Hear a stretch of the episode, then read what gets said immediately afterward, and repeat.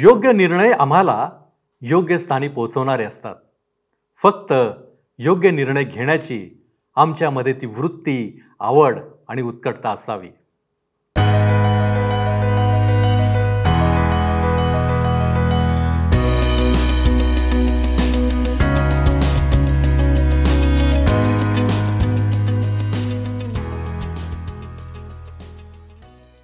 प्रभू येशू ख्रिस्ताच्या मधुर नावात आपणा सर्वांस सलाम. उपासना कार्यक्रमामध्ये आपले हार्दिक स्वागत. प्रियांनो या दिवसात आपण लोककृत शुभवर्तमान याचा अभ्यास करीत आहोत. आणि येशू ख्रिस्ताचे कार्य आपण पाहत आहोत. येशूचे सर्वच ठिकाणी स्वागत होत असे असे काही नव्हते. अनेकांनी त्याचा स्वीकार केला तर काहींनी त्याला नाकारले. अनेकांनी त्याचे शिष्यत्व पत्करले. तर अनेकांनी नाकारले. विविध कारणे सांगितली. नीतिमान असणे ही त्याही काळाची गरज होती आणि आजचीही आहे. खेदाची गोष्ट आहे की आमच्याकडे जगिक गोष्टींचे सर्व प्रश्न असतात पण आत्मिक गोष्टींसाठी आमच्याकडे प्रश्नच नाही. आजच्या अध्ययनात आपण पाहू की ख्रिस्त आम्हाला कोणत्या बाबतीत सावध करीत आहे. आणि आम्ही काय करावे याबाबत त्याची इच्छा काय आहे? तर मग चला प्रियांनो आपण आपल्या अध्ययनाची सुरुवात करूया. श्रोत्यानो लुकृशुभ वर्तमान ह्याच्या नवव्या अध्यायाच्या शेवटल्या काही वचनांवर आम्ही विचार करणार आहोत. मागच्या कार्यक्रमात ह्या वचनांवर आम्ही विचार करू शकलो नाही. म्हणून आज ही वचने आम्ही पाहणार आहोत. नववा अध्याय चौवेचाळीसपासून पुढची वचने. ह्या ठिकाणी आम्हाला येशू आपला मोर्चा एरुश्लेमकडे वळवतो असे दिसते. पुन्हा एक वार येशू येणाऱ्या मृत्यूविषयी बोलत आहे. चौवेचाळीस आणि पंचेचाळीस वचने सांगतात त्याने केलेल्या सर्व कृत्यांवरून सर्व लोक आश्चर्य करीत असता तो आपल्या शिष्यांना म्हणाला तुम्ही ह्या गोष्टी नीट लक्षात ठेवा कारण मनुष्याच्या पुत्राला लोकांच्या हाती धरून देण्यात येणार आहे. ही गोष्ट त्यांना समजली नाही. ती त्यांना समजू नये म्हणून त्यांच्यापासून ती गुप्त ठेवण्यात आली होती आणि ह्या गोष्टींविषयी त्याला विचारण्यास ते भीत होते.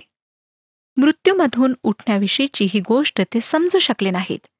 ह्या ठिकाणी तो त्यांच्याशी त्याच्या स्वतःच्या मृत्यूविषयी बोलत आहे. सेहेचाळीसावं वचन नंतर आपणामध्ये मोठा कोण ह्याविषयी त्यांचा आपसात वाद सुरू झाला. आपणाला वाटत असेल श्रोत्यानो की त्याच्या रूपांतरानंतर त्याचे शिष्य त्याच्या इच्छेला मानणारे आणि नम्र असतील. परंतु ह्या उलट आम्हाला दिसतं की ते महत्वाकांक्षी बनलेत. ते वधस्तंभाला सोडून मुकुटाविषयी विचार करू लागले. व्यर्थ अशा गौरवाची ते इच्छा धरू लागले. त्या दिवसापासून आतापर्यंत हा ख्रिस्ताच्या शिष्यांवरचा जणू काही एक शाप आहे. आज सुद्धा आम्हाला दिसतं की लोक उंच पदवी मान सन्मान प्राप्त करण्याकरिता किती झटतात. आणि त्यांचं हेच ध्येय असतं की कशा प्रकारे आम्हाला उच्च पदवी मिळेल. कशा प्रकारे आम्ही वरच्या जागेवर पोहोचू. पॉल गलतीकरास पाचवा अध्याय सव्वीसाव्या वचनात ख्रिस्ती लोकांना लिहितो आपण पोकळ अभिमान बाळगणारे एकमेकांना चीड आणणारे व एकमेकांचा हेवा करणारे होऊ नये. जेव्हा श्रोत्यानो आम्ही उंच पदवी प्राप्त करण्याचा प्रयत्न करतो आणि जेव्हा ती आम्हाला प्राप्त होते तेव्हा आमच्यामध्ये पोकळ अभिमान भरतो. आम्ही एकमेकांना चीड आणणारे बनतो एकमेकांचा हेवा करू लागतो. आणि ही गोष्ट सर्वसाधारणपणे आम्हाला पाहायला मिळते.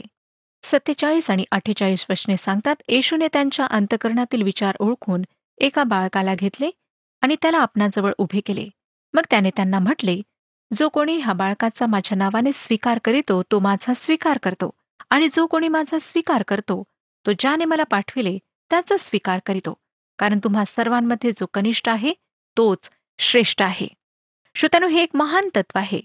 जे लोक शांतपणे व विश्वासूपणाने त्याची सेवा करतात ते सगळ्यात महान संत आहेत. आता एकोणपन्नासपासून त्रेपन्न वशने वाचूया. युहानाने म्हटले गुरुजी आम्ही एका माणसाला तुमच्या नावाने भूते काढताना पाहिले. तेव्हा आम्ही त्याला मनाई केली कारण तो आमच्याबरोबर तुम्हाला अनुसरत नाही. येशूने त्याला म्हटले त्याला मनाई करू नका. कारण जो तुम्हाला प्रतिकूल नाही तो तुम्हाला अनुकूल आहे. पुढे असे झाले की त्याचा वर घेतले जाण्याचा समय जवळ आला तेव्हा त्याने एरुश्लेमेत जाण्याच्या दृढ निश्चयाने तिकडे आपले तोंड वळविले. त्याने आपणापुढे निरोप्य पाठविले. तेव्हा ते निघून त्याच्यासाठी तयारी करावयास शोमरोण्याच्या एका गावात गेले. पण त्यांनी त्याचा स्वीकार केला नाही कारण त्याचा रोख एरुश्लेमेकडे जाण्याचा होता. शोमरोण्याद्वारे त्याचा नकार हे आम्हाला ह्या ठिकाणी पाहायला मिळतो. आम्ही त्या दृष्टांतामुळे शोमरोण्याला चांगले समजतो. परंतु शोमरोनी यहुद्यांपेक्षा चांगले नव्हते श्रोत्यानो. दोघांनीही ख्रिस्ताचा नकार केला. आता चौपन वचन पहा. हे पाहून त्याचे शिष्य याकोब व योहान म्हणाले प्रभूजी आकाशातून अग्नी पडून त्यांचा नाश व्हावा म्हणून आम्ही आज्ञा करावी अशी आपली इच्छा आहे काय? योहानाचा क्रोध ह्या ठिकाणी प्रगट झालेला दिसतो. पंचावन्न आणि छप्पन वशने त्याने वळून त्यास धमकाविले मग ते दुसऱ्या गावास गेले. ख्रिस्ताने नेहमीच संकुचित विचार ठेवणाऱ्या आत्म्याला धमकावलेले आम्हाला आढळते. येशू लोकांचे जीवन नाश करण्यास नाही परंतु वाचवण्यास आला. दुसऱ्या एका प्रसंगी त्याने लुकृशुभवर्तमान एकोणीसावा अध्याय आणि दहाव्या वचनात म्हटले कारण मनुष्याचा पुत्र हरवलेले शोधावयास व तारावयास आला आहे.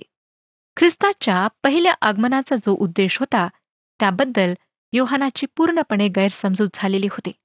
आता पुढे आम्हाला श्रोत्यांनो सत्तावांपासून पुढच्या वचनांमध्ये ए शिष्य होऊ इच्छिणाऱ्यांची कसोटी दिसते. ह्या भागात तीन लोक आम्हाला दिसतात जे प्रभू येशूचे शिष्य हो पाहत होते. लक्षात घ्या की हे तारणाचा मार्ग सांगत नाही. प्रश्न हा आहे की तारण प्राप्तीसाठी मी काय करावे? प्रेषितांची कृत्ये सोळावाध्याय आणि तिसावे वचन माझे तारण व्हावे म्हणून मला काय केले पाहिजे असा प्रश्न विचारण्यात आला होता. परंतु ह्या ठिकाणी मात्र तसा प्रश्न विचारण्यात आलेला नाही. खरं पाहता ख्रिस्ताचा शिष्य होण्याकरिता व त्याच्यामागे चालण्याकरिता हेच आवश्यक आहे. पहिला व्यक्ती उतावळा आणि क्षणिक भावनेनुसार वागणारा दिसतो. तो एक तरुण पुरुष आहे. सत्तावन्न आणि अठ्ठावन्न वशने तेव्हा असे झाले की ते वाटेने चालत असता कोणा एकाने त्याला म्हटले आपण जिथे कुठे जाल तेथे मी आपल्या मागे येईन. येशू त्याला म्हणाला खोकडास बिळे व आकाशातल्या पाखरास घरटी आहेत परंतु मनुष्याच्या पुत्राला डोके टेकाव्यास ठिकाण नाही. जेव्हा प्रभू येशू ह्या पृथ्वीवर होता तेव्हा तो किती गरीब होता हे आम्हाला त्याने त्या तरुणाला दिलेल्या उत्तरातून वाचायला मिळते. काय श्रोत्यानो तो तरुण त्याचा शिष्य होऊन त्याच्यामागे चालला? मला वाटतं की तो चालला असावा. एकोणसाठ आणि साठ वशने त्याने दुसऱ्या एकाला म्हटले माझ्या मागे ये. परंतु तो म्हणाला प्रभूजी पहिल्याने मला माझ्या बापाला पुराव्यास जाऊ द्या. तो त्याला म्हणाला मेलेल्यांना आपल्या मेलेल्यास पुरू दे. तू जाऊन देवाच्या राज्याची घोषणा कर. दुसरा येशूच्या मागे येण्यापूर्वी आपल्या पित्याला पुरण्यास जाऊ इच्छित होता. या वचनाविषयी बराच गैरसमज आहे. येशू त्याला प्रेत क्रियेला जाऊ नको असे म्हणत नव्हता. परंतु हा तरुण हे म्हणत होता श्रोत्यानो की माझा बाप मरेपर्यंत मला त्याची काळजी घेऊ दे. एकदा बाप मेला की मी तुझ्या मागे चालेन असा त्याचा म्हणण्याचा अर्थ होता. कारण तो त्याच्यामागे चालण्यास मग मोगळा होईल. जेव्हा शिष्यतेचा प्रश्न येतो तेव्हा मानवी प्रेम संबंधाला दुय्यम स्थान मिळायला हवे. जेव्हा मानवी नाते व ख्रिस्त ह्यामध्ये संघर्ष निर्माण होतो तेव्हा तो त्याच्यासाठी प्रथम स्थानाची मागणी करतो. तरी सुद्धा त्याची इच्छा आणि मानवी प्रेम संबंध ह्यामध्ये संघर्ष होत नाही. एकसष्ट आणि बासष्ट वचने त्यावर आणखी एकाने म्हटले प्रभूजी मी आपल्या मागे येईन. परंतु पहिल्याने मला माझ्या घरच्या माणसांचा निरोप घेऊ द्या. येशूने त्याला म्हटले जो कोणी नांगराला हात घातल्यावर मागे पाहतो तो देवाच्या राज्यास उपयोगी नाही. हा तिसरा व्यक्ती येशूच्या मागे येण्यापूर्वी त्याच्या प्रियजनांचा निरोप घेऊ इच्छित होता.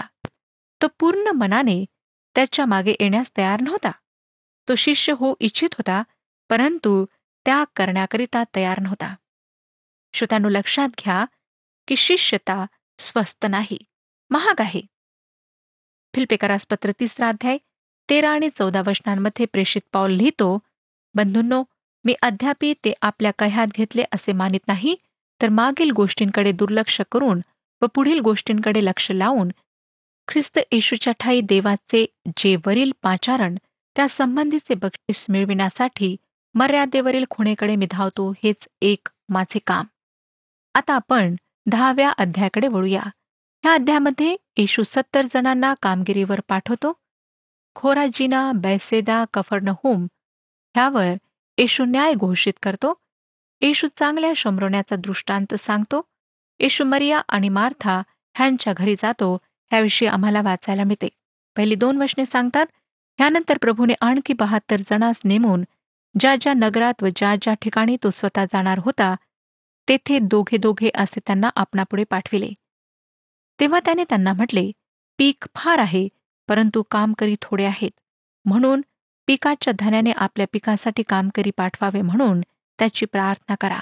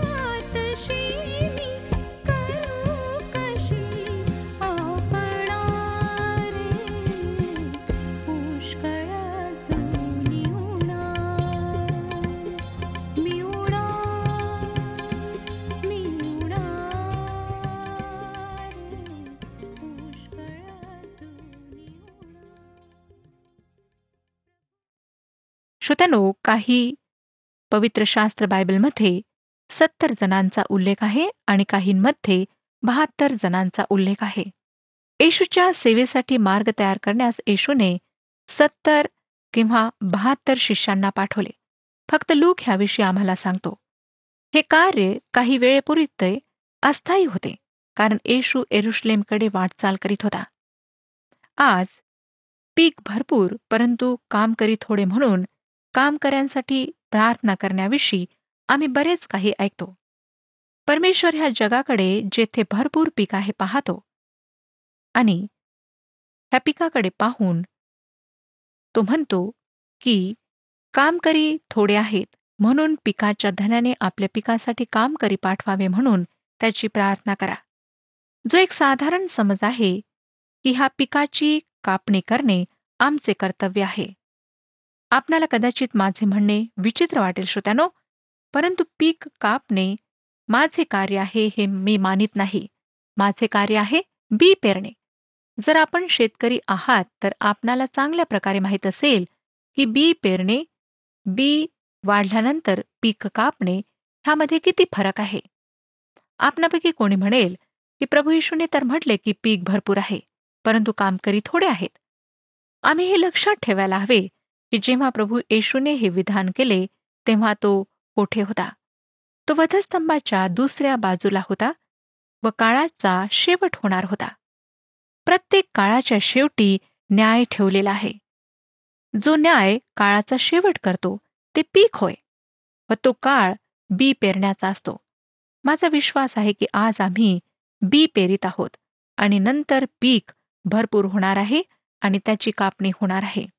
मग तेरावाध्याय आणि तीसमध्ये निधनाच्या दृष्टांतात प्रभू येशूने म्हटले कापणीपर्यंत दोन्ही बरोबर वाढू द्या. मग कापणीच्या वेळेस मी कापणाऱ्या सांगेन की पहिल्याने निधन गोळा करा व जाळण्यासाठी त्याच्या पेंढ्या बांधा परंतु गहू माझ्या कोठारात साठवा. श्रोत्यानो आज माझे कार्य काय आहे? तर देवाच्या वचनाचे बीज पेरणे. व हेच प्रत्येक विश्वासणाऱ्या ख्रिस्ती व्यक्तीचे कार्य आहे. आता तीन ते नऊ वचने मी आपणाकरिता वाचत आहे. जा लांडग्यांमध्ये कोकरे तसे तुम्हास मी पाठवित आहे. पहा पिशवी झोळी किंवा पायतण बरोबर घेऊ नका. वाटेने कोणाला मुजरा करू नका. ज्या कोणत्या घरात जाल तेथे हा घरात शांती असो असे प्रथम म्हणा. तेथे कोणी शांतीप्रिय माणूस असला तर तुमची शांती त्याच्यावर राहील. नसला तर तुम्हाकडे ती परत येईल. त्याच घरात वस्ती करून ते जे देतील ते खात पित राहा. कारण कामकरी आपल्या मजुरीला योग्य आहे घरे बदलू नका. कोणत्याही नगरात तुम्ही गेला आणि त्यांनी तुमचे स्वागत केले तर ते जे तुम्हास वाढतील ते खा. त्यात जे दुखणाईत असतील त्यांना बरे करा व त्यांना सांगा की देवाचे राज्य तुमच्या जवळ आले आहे. श्रोत्यानो येशू त्यांना ह्या ठिकाणी सूचित करतो की त्यांना संकटे त्रास आणि दुःख हे सहन करावे लागतील. ते लांडग्यांमध्ये कोकऱ्याप्रमाणे असतील. त्यांना काही न घेता जायचे होते. व्यर्थ गोष्टींमध्ये वेळ घालवायचा नव्हता. त्यांना एकाच उद्देशाने पुढे जायचे होते आणि तो उद्देश म्हणजे ख्रिस्ताच्या आगमनासाठी लोकांच्या हृदयाला तयार करणे. श्रोतनो दहापासून सोळा वशने आपण स्वतः वाचा. त्याने पाठविलेल्या निरोप्यांना ते नाकारतील ह्याविषयी ह्या ठिकाणी येशू त्यांना फार गंभीरपणे सांगत आहे. खरे पाहता शिष्यांना नाकारणे म्हणजे येशूला नाकारणे होते. नंतर सतरा ते वीस वशने ह्या ठिकाणी आम्हाला दिसतं की हे जे बहात्तर शिष्य पाठवण्यात आले होते किंवा सत्तर शिष्य पाठवण्यात आले होते ते आनंदाने परतले.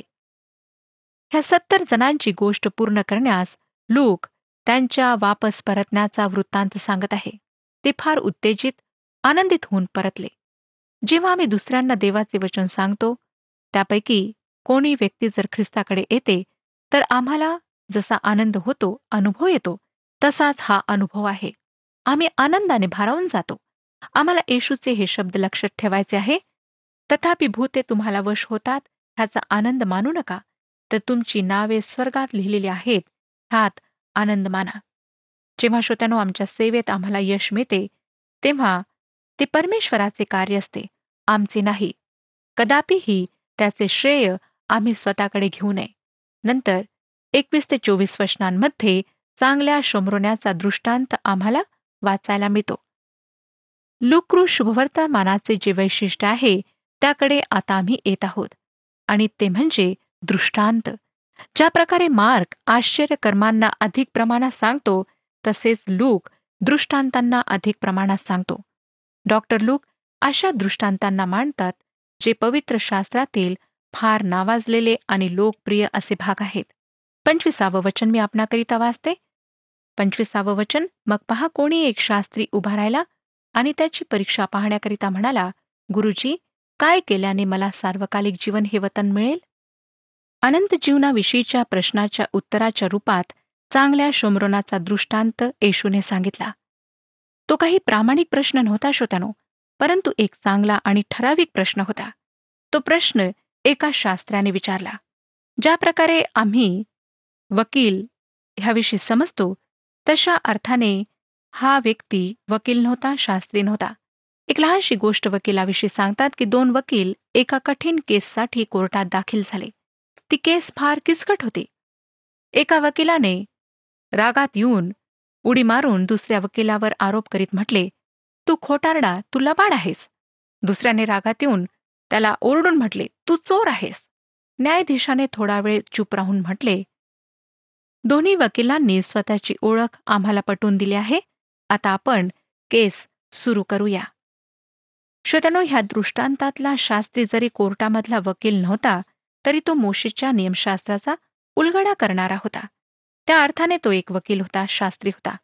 आता आमचा प्रभू प्रश्नांना फार विलक्षण रीतीने हाताळत असे. त्याने प्रश्नाचे उत्तर प्रश्न विचारून दिले. ही पद्धती सॉक्रेटिक पद्धती म्हणून प्रचलित आहे. कारण सॉक्रेटिसने ती वापरली. प्रश्नाचे उत्तर प्रश्नाने देणे. त्याद्वारे ती व्यक्ती स्वतःच स्वतःच्या प्रश्नाचे उत्तर देते. हा शास्त्री येशूला साक्षीदाराच्या कटघरात उभे करण्याचा प्रयत्न करीत होता.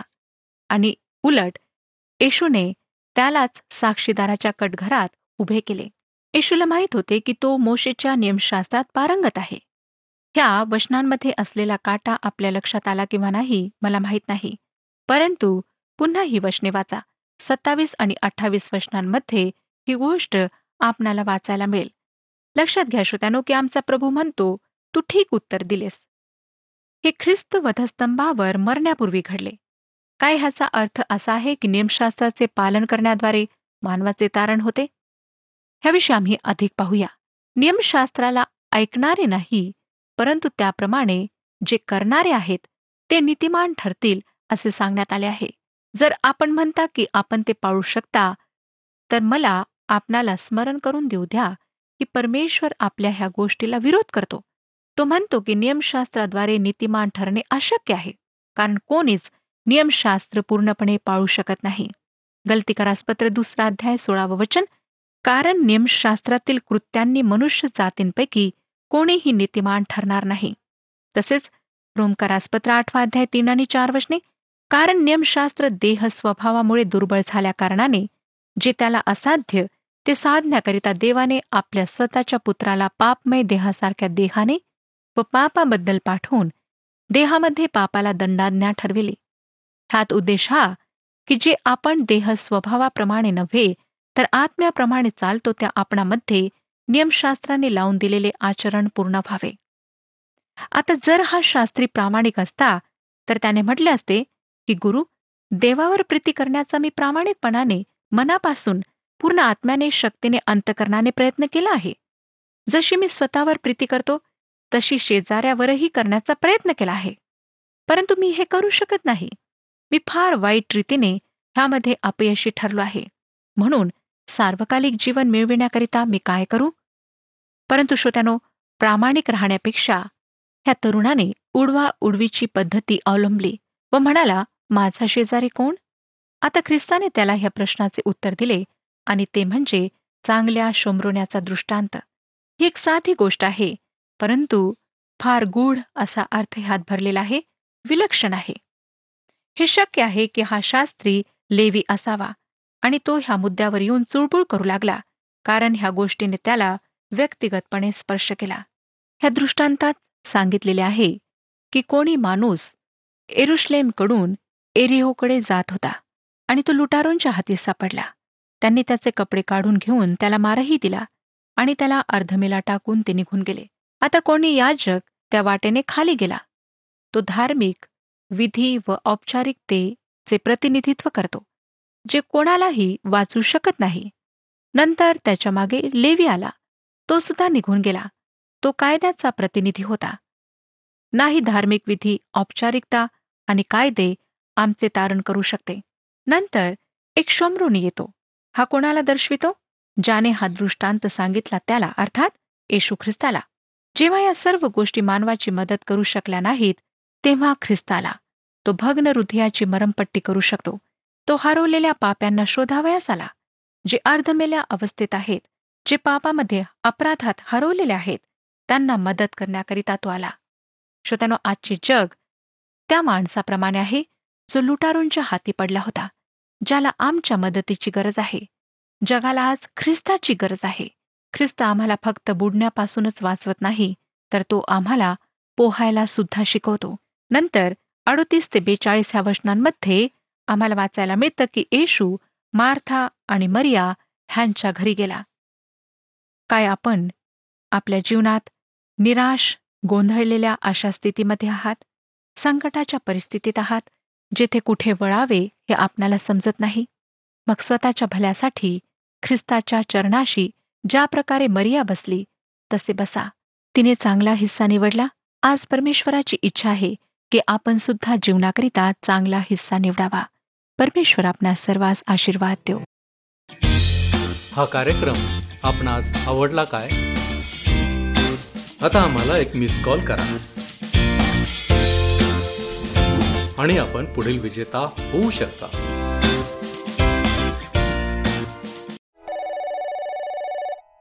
प्रियानो माझी खात्री आहे की आजचे अध्ययन आपणास आशीर्वादाचे झाले असेल. पुष्कळ गोष्टी आम्ही शिकलो आहोत. आज आपण विचार करू की ज्या तीन लोकांनी ख्रिस्ताला नाकारले त्यापैकी आम्ही एक आहोत काय?